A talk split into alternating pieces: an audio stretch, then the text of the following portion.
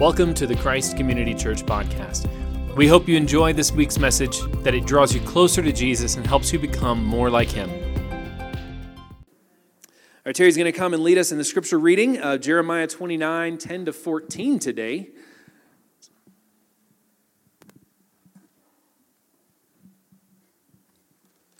Good morning.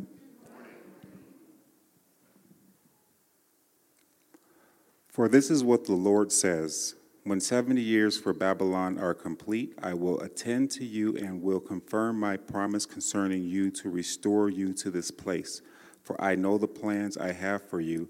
This is the Lord's declaration plans for your well being, not for your disaster, not for disaster, to give you a future and a hope.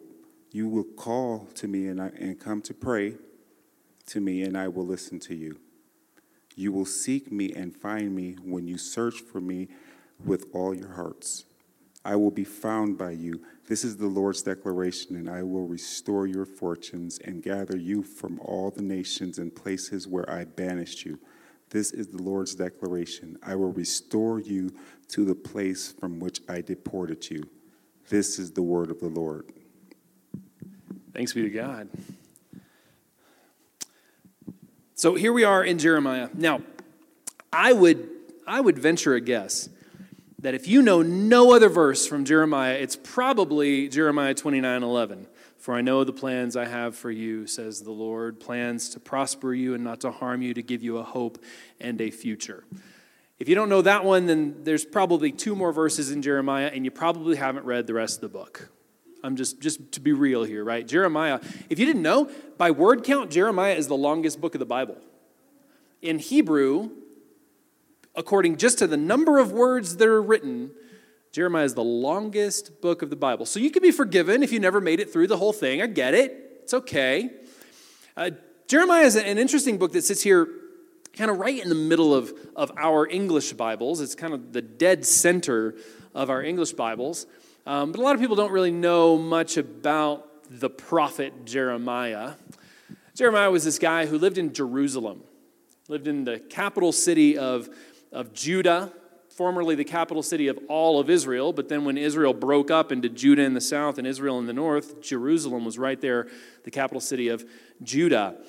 And over the years, the people of God who lived in Israel had kind of they had kind of swung back and forth in their faithfulness to God know, sometimes they'd be, they'd be really faithful. They'd be doing what God called them to. They'd be caring for the poor and loving one another and worshiping God only and not following idols and the gods of other pagan nations. And then sometimes, most of the time, they were kind of worshiping other gods and they were oppressing people and not caring for the poor among them. They weren't really following their God, Yahweh, in the way that Yahweh had called them to follow. And they did this for a number of reasons.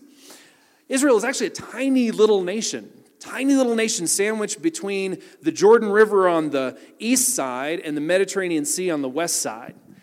And it's, it's a very fertile area, and it's, it's a crossroads. Israel exists in this, in this fertile crossroads where if you're going anywhere in the world in these days, you got to go through Israel. And so they got all kinds of foreign nations always passing through. And when these foreign nations pass through, sometimes they look around and they go, hmm, this is really nice. I think we should own this land. I don't know about these Israelites. I think this should be our spot. And so they would begin to put pressure on Israel. Sometimes the, the, the empires would come through and they would just straight up conquer Israel and annex them into the empire. Other times, Israel was under pressure from the surrounding nations who were like, that green land shouldn't belong to these little, this little group of Jews. It ought to belong to us. And so they were always putting military pressure. And so, one of the ways that Israel pushed off the invaders was to worship the gods of the invaders. Because in this world, when you went to war with somebody, the war was not just between the people groups. The war was between the gods of those people groups, the gods of those nations. And so you would carry the banner of your God into battle, and whoever won the war had the strongest God. And so Israel would be like, Yeah, we love our God. Yeah, yeah, our God is strong, but what if Baal's stronger? Or what if the God of Moab is stronger than Yahweh? What if they're stronger than our God? you know, we should probably sacrifice to that God just to be safe. So if I sacrifice to the God of the nation that wants to conquer me, maybe that God won't let his people conquer me, and I'll still keep my land. And so it's a political move on behalf of Israel to worship the gods of other nations. And of course, as you can imagine, Yahweh, their God, was like, ah, that ain't, gonna fly with me. I'm, I'm not down with that. Yahweh says, No, I, I'm, I'm the greatest there is. I'm the creator God. I'm the one who made everything else. You can't go worship some lesser God than me and expect me to be cool with that. It's not going to happen. And so, over the years, God promised over and over and over through prophets. Prophets are the mouthpieces of God. They're the people who stand in the place for God and speak to the leadership of the nation. So, over and over through the years, the prophets had come to the leaders of the nation and said, God's really not happy with this. Like, and you better stop, or God's judgment is gonna come. If you guys keep sacrificing to these other gods, if you keep making these political calculations and trying to worship other gods, then Yahweh, your God, is going to judge you. And it's going to be worse than if you were taken over by these other nations. It's actually going to be worse for you if your God judges you. And so just be faithful to God. If you're faithful to God, He'll protect the nation. But of course, all too often that fell on deaf ears. And so by the sixth century BC, by, by the 500s BC, the people of God, the, the Israelites, the Judaites, are, are they're not really following Yahweh. And so finally, finally, Yahweh comes through and says, I'm sorry, I got to send you away. I need to teach you who you really are. I need to teach you who I've called you to be. I need to teach you what it is to be faithful to me. And your being comfortable in your home isn't helping with that. So I need to take you out of your home. I need to take you to a place where you are supremely uncomfortable, a place where you don't know how to operate. Because isn't it true that all too often God has to remove us from our comfortable places in order to show us who He really is? He has to take us from our comfortable places in order to humble us enough to see who He's called us to be. He has to remove us from our wealth and provision. He has to remove us from the things that bring us comfort and peace in life in order to make us supremely reliant on Him. That's what God's judgment is for. It's not to destroy his people. It's not that God is so mad at his people, he's like, I'm just going to wipe you out. It's that God is upset with his people because they've forgotten who he calls them. He's, they've forgotten who he wants them to be. They've forgotten how to rely on him. And so God is saying, I got to take you out of this situation. It's not healthy for you. It's not healthy for you to remain in the place where you're comfortable. It's not healthy for you to remain in the place where you're wealthy. It's not good for you to remain in this place because you've forgotten me. And so God comes down and through the prophet says, I'm going to send you to Babylon. Now, Babylon was the big, bad empire on the block at the time. Previously, the Assyrian Empire had come through and had taken away most of the nation of Israel. So you got two countries. You got Israel in the north and Judah to the south. Previously, the Assyrian Empire, who were like, really brutal, really tough folks. They come through and they wipe out Israel and they take all the Israelites away from the land of Israel. And God says, That was me. That was me allowing the Assyrians to come in and remove you from the place of your comfort so that you'll learn who I am. And now what's left is Judah. And so the Babylonian Empire comes in. And really, though it's Judah that's left, it's really just Jerusalem. Jerusalem is the big walled city that's really, really hard to overtake. It's really, really hard to, to take down these walled cities because they're self reliant, they're self contained, they've got everything they need, and you have to besiege them. And a siege is a really costly way of doing war. And so it's the Babylonians who come in and they besiege Jerusalem. Only after they've made multiple raids in and they've weakened the Jewish people, now they come and they besiege the city of Jerusalem. And once they've won the war, once Babylon has won the war, they cart away the leadership of Judah.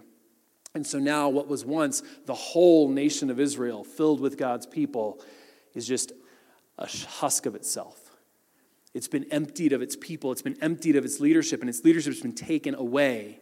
And so now the leaders of the nation are in Babylon. They're in the most pagan of pagan places, if you're a faithful Jew. And so Jeremiah, the prophet, comes along. Jeremiah is a mouthpiece for God, just as all the prophets before him were. And he writes this letter. God tells Jeremiah, I want you to write a letter to my people in exile. So uh, Jeremiah is still back in Jerusalem, and he writes this letter to all the people who have been carted away to Babylon. And that's what chapter 29 is. Chapter 29 is this letter that God told Jeremiah to write and take to the exiles living in Babylon. I hope you're following along at this point. I'm not the best storyteller, so it's okay if you're not. Just remember, these are the words of God to his people who are now living in a foreign country ruled by foreign gods and foreign religions. And this is what God wants them to do. And so the letter begins by telling the people of God, look, this is going to be a long time. He says 70 years. Now, when he says 70 years, he doesn't necessarily mean a literal 70 years. So if you go look at the timeline and you're like, wait a minute, that's actually 67 and one half years, it's not 70, so the Bible's false, you missed the point. This is a symbolic period of time. What God is saying is it's going to last a long time, more than one generation, and it's, it's going to end. There will be an end to this. And that's the purpose of God saying this is going to last 70 years. So don't get it in your mind that you're going to be here for like two or three years and then you're going home. It's not going to happen. And to the older people, what he's saying is don't get in your mind that you're ever going home. You to die in Babylon. It's just to happen. Right? And so God is letting his people know settle in. And this is where, toward the beginning of chapter 29, toward the beginning of this letter, God says, Because you're going to be there a long time, I want you to settle in, build houses, marry people, be given in marriage, set up businesses, and seek the peace and prosperity of Babylon. Now, if you're a faithful Jew and Babylon is your worst enemy, that's the strangest thing God can say to you. Like, I've just moved you into the capital of your worst enemy, and I want you to love these people. I want you to make sure that Babylon thrives. I want you to make sure that these people prosper around you. And so God says, first, I want you to make sure Babylon prospers. And then after 70 years, I'm going to take you out of Babylon and I'm going to put you back home. And that's where we picked up. Was the point where God was saying, don't despair. Don't despair because you're in Babylon. Know that there's an end coming, there's an end point to your exile, and you will get to go home. And that's when God says to you, I have a hope and a future for you. And my intent is not to harm you, but to prosper you. Now, all too often, we come to Jeremiah 29 11 and we read this individually because we're Americans because we're Westerners. This, this is how we read this. And so you, you may have been shared this verse as an encouragement to you before. God has plans for you, plans to prosper you and not to harm you, to give you a hope and a future. And if you've ever received that encouragement, you might look at the circumstances of your life and go, I don't see any evidence of that. Like, I don't see any evidence of God wanting to prosper me and to give me a hope in a future. I, I, have you seen my life? Have you seen what I'm dealing with? Have you walked with me for more than five minutes? Do you know that I barely paid my rent last week? Do you know that my, my children can't play sports? My, my, my kids can't go do the things that kids do because I can't even afford the fees for it? Do you know that, that I can barely stay in my home? Did, did you hear when I got that diagnosis?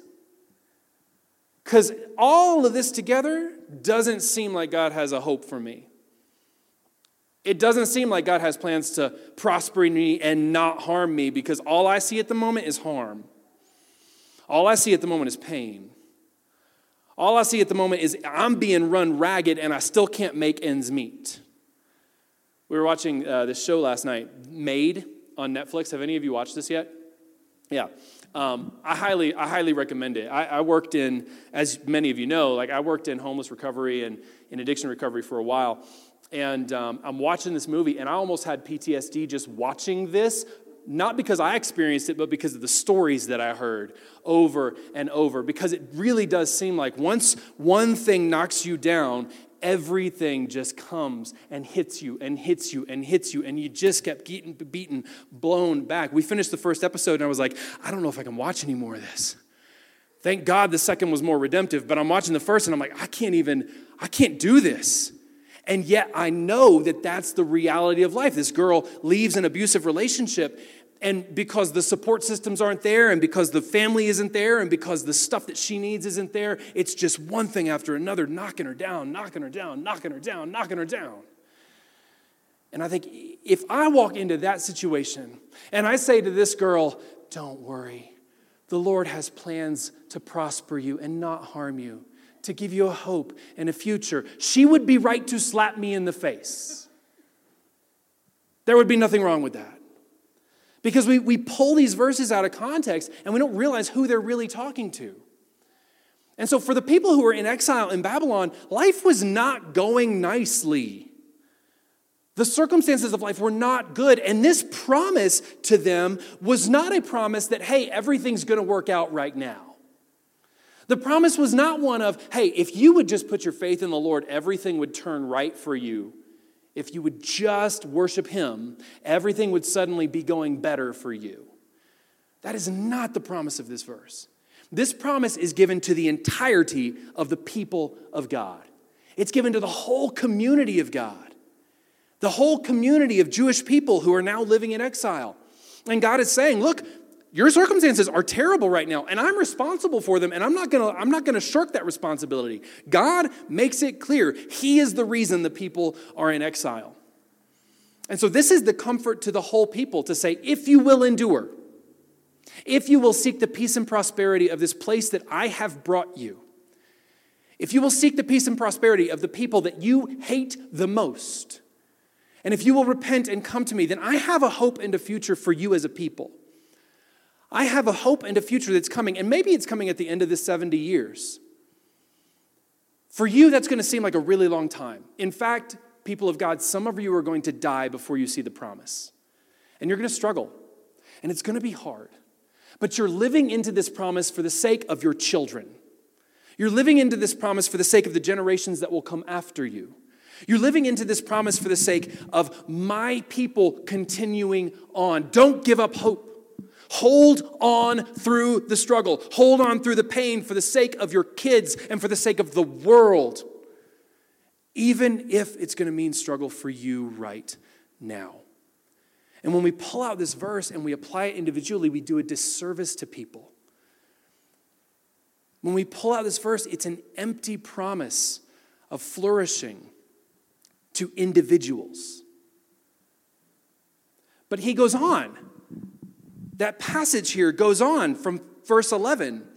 And here's what God says to them You will call to me and come and pray to me, and I will listen to you. You will seek me and find me when you search for me with all your heart. Here is God saying, The purpose of your exile is to know me to know your dependence on me, the purpose of your circumstances, the purpose of your difficulties, the purpose of where you find yourself right now is to understand full reliance upon your good God, to seek Him with all your heart.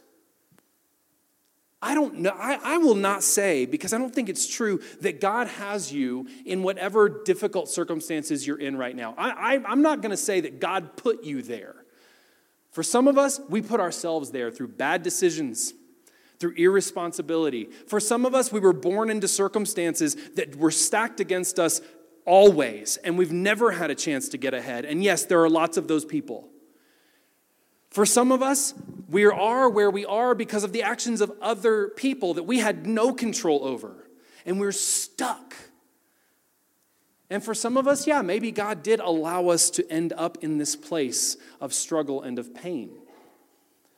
This is God saying to his people in their pain, it is meant to draw you to me. However, you ended up where you are, however, you ended up in the circumstances you're in, or in the living situation you're in, or, or whatever you're facing, you are there in order to learn greater dependence upon your good God, to look upon Him, to fall more in love with Him. You're there to, to, to, to lay down your self control, to, to lay, down, lay down the control you have over your life. You need to be self controlled, right? But you're there to let go of some of that control you've been holding on to, especially if it's your decisions that have got you where you are. We're there to, to be able to come open handed to our God and say, God, I can't dig myself out. I can't move this mountain. I can't change Babylon. I can't make them let me go back home to Jerusalem. I can't make things work out for myself, but I know you can. And I know your purposes are better for me than my own purposes for myself. Wherever we are right now is a call to dependence upon our good God. In whatever situation. This is what the apostle Paul says in Philippians 4:13, that verse that also gets mangled. It says, "I can do all things through him who gives me strength." Paul is saying there, look, I've been broke and in prison and on the brink of death, and I have been wealthy. And in all of those circumstances, I have learned to rely on Jesus. And that's what God is saying here.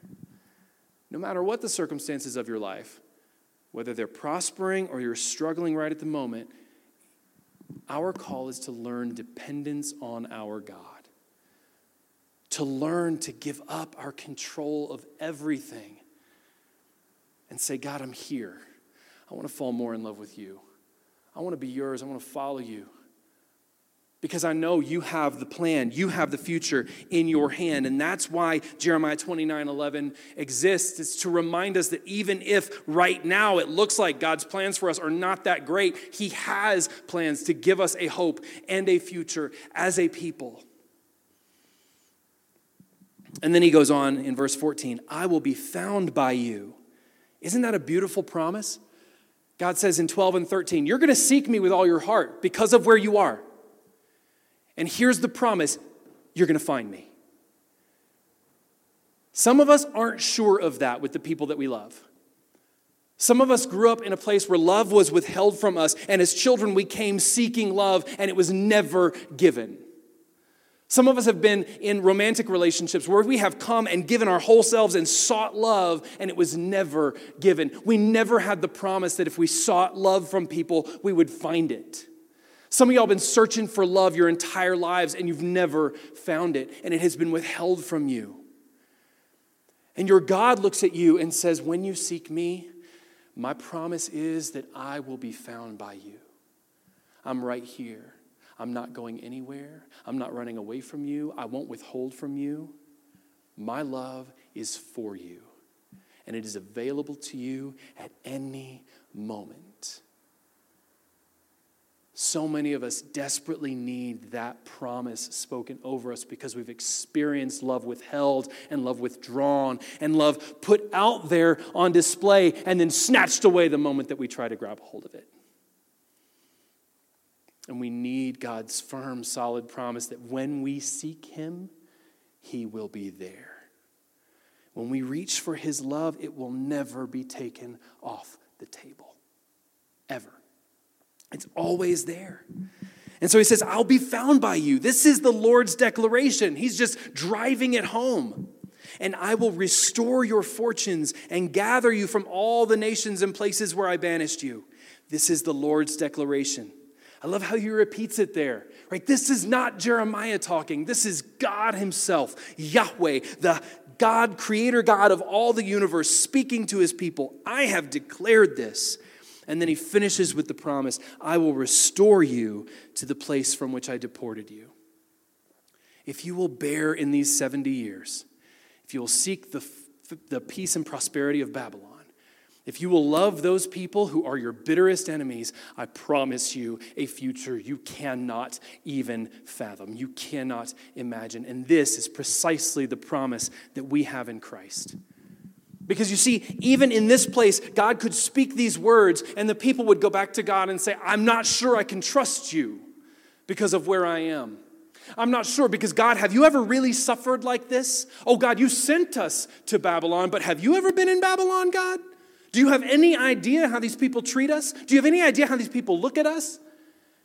Right here in this place where the people are in exile in Babylon, they have a standing, they have a place where they can look to God and they can say, God, I get what you're saying, but you don't know what it is to be me.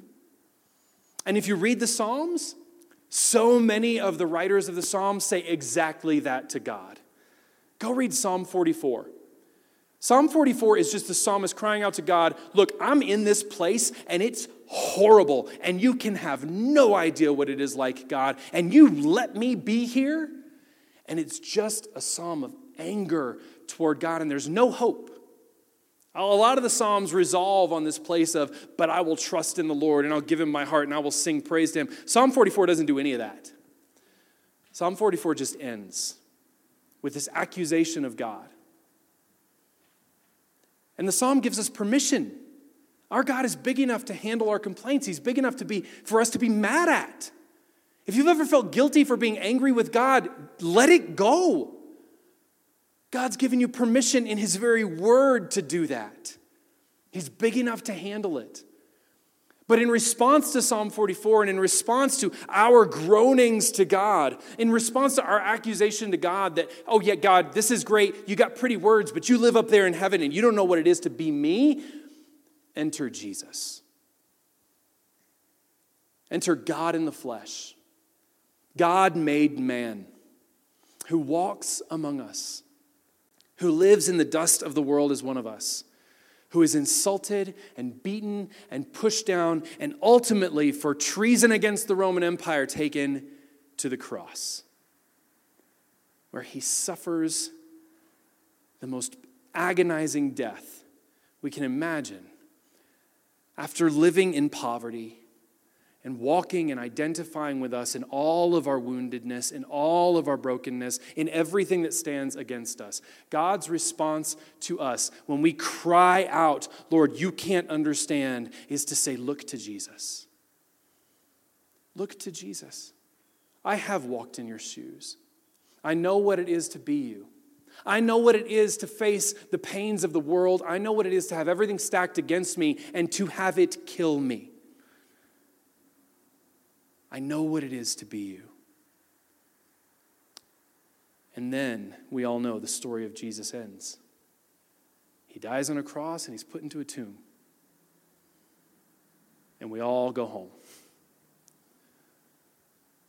But then on that third morning, the tomb is opened up and Jesus has risen again. And the risen Jesus walks with his people and he talks to his people. And then what does Jesus do? Because I'll tell you what, if Jesus just rose from the dead and that was the end of the story, that would also be the end of our hope. Hooray, Jesus overcame. What about you and me? But at the end of the story, Jesus ascended to heaven to reign over his people as king, to send us the Holy Spirit to transform us, to give us new life. Jesus ascends to heaven in order to pour out on us the life, the promise of Jeremiah 29 14 that I will restore the broken places. I will bring water to the desert places. I will bring hopeness and healing to you. Just as Jesus rose from the dead, so will you. You have a life everlasting because you are connected to the everlasting life that flows from our ascended King Jesus, the one who walked in our shoes, felt our pain, overcame the forces of the world, and now rules over them as their king. Nothing can stand against him. And so you and I today, we live in Babylon. Just like those Israelites, just like those Judaites 2,600 years ago, we live in our own Babylon. We live among people who don't know our God. And the call of Jeremiah to the people of God in Babylon is the same as God's call to you and me seek the peace and prosperity of those around you. Seek the peace and prosperity of your city. Seek the peace and prosperity of the people that you hate the most. Seek the peace and prosperity of the people who you think are against you. Seek the peace and prosperity of your enemies. Let your light so shine that people will see it and glorify your Father in heaven, says Jesus. This is the promise of Jeremiah 29 11. God has great plans for us to give us a hope and a future that only Christ can provide. And so, if today you've heard this before and you think, man, God, you don't know my circumstances, or this feels like an empty promise to me, you can know, you can be assured that God's plans for you are to give you a hope and a future, but that hope and future are wrapped up entirely in Jesus Christ. And in the call to you and me to become more like Him in every single way. So, if the idea of God having a plan for you is anxiety inducing and it's driving you to, to question Am I in the middle of God's plan? Am I following God's plan? Am I doing what God wants me to do or not? If, if that drives you to anxiety, drop it. And know that God's plan for you is to be like Jesus. God's plan for you is to turn to the cross, turn to the resurrection, turn to the ascended King Jesus who rules and reigns now, and know, as we sang earlier, that you are who he says you are and nothing else. Press into Jesus. Press into becoming like him, and you will be in the center of God's plan for you. Does God have a wonderful plan for life? Yes. It's to be like Jesus and to let all the other particulars fall where they may. Pursue Jesus with all your heart, and all the promises of God are yours to claim. That's the promise of the cross and resurrection of Jesus. And that's the promise of this communion cup as we come together here and we partake of the broken body and shed blood of our King Jesus. If you haven't gotten a cup, Terry will bring you one. This family meal for the family of God draws our attention to Christ and off of ourselves. And we do this as a family to remind ourselves that the promise of Jeremiah 29 11 is not to you and me individually, but to us as a community and as a family. And it calls us into the hope and future that Jesus has for his church, for his gathered people. Thanks for tuning into the podcast this week. For more information on Christ Community Church in Southeast Denver, visit christcommunitydenver.org.